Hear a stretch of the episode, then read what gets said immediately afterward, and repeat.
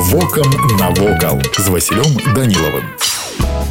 Вітаю вас паважаныя сябры полацк можна смело аднесці да гарадоў якія называюць гарадамі музеямі колькасць славутасцяў на один квадратны метр тут просто дзівіць гэта і старажытныя церкві і архітэктурныя шэдэўры і дзіўныя музеі адным з самых цікавых і наведвальных музеяў горада без сумневу з'яўляецца музей беларускага кнігадрукавання у адным будынку з ім знаходзіцца яшчэ адзін унікальны аб'ект культуры музей бібліятэка семяона полацкага музей беларускага кнігадрукавання друкаванні з'явіўся ў горадзе не выпадкова бо ў полацку нарадзіўся беларускі першы друкар францыск скарына музей размясціўся ў будынку які ўжо сам па сабе помнік помнік архітэктуры раней тут быў полацкі багаяўленскі манастыр гэты манастыр знакаміты тым што менавіта тут прыняў пострах яшчэ адзін легендарны асветнік семён полацкі музей беларускага кнігадрукавання прыняў першых наведвальнікаў 8 верасня 1990 года гэты дзень выбралі не выпадкова у полацку вёску тады шырока асвятлялася 500годдзя з дня нараджэння францыска скарыны гэты музей цалкам і цалкам прысвечаны яе вялікасці кнізе тут можна ўбачыць розныя кнігі акрамя таго тут вельмі займальна паказана гісторыя стварэння пісьменства пісьмовага прыладдзя кніжнай ілюстрацыі паліграфіі у беларусі такіх музеяў больш няма вось і ўсё што хацеў вам сёння паведаміць а далей глядзіце самі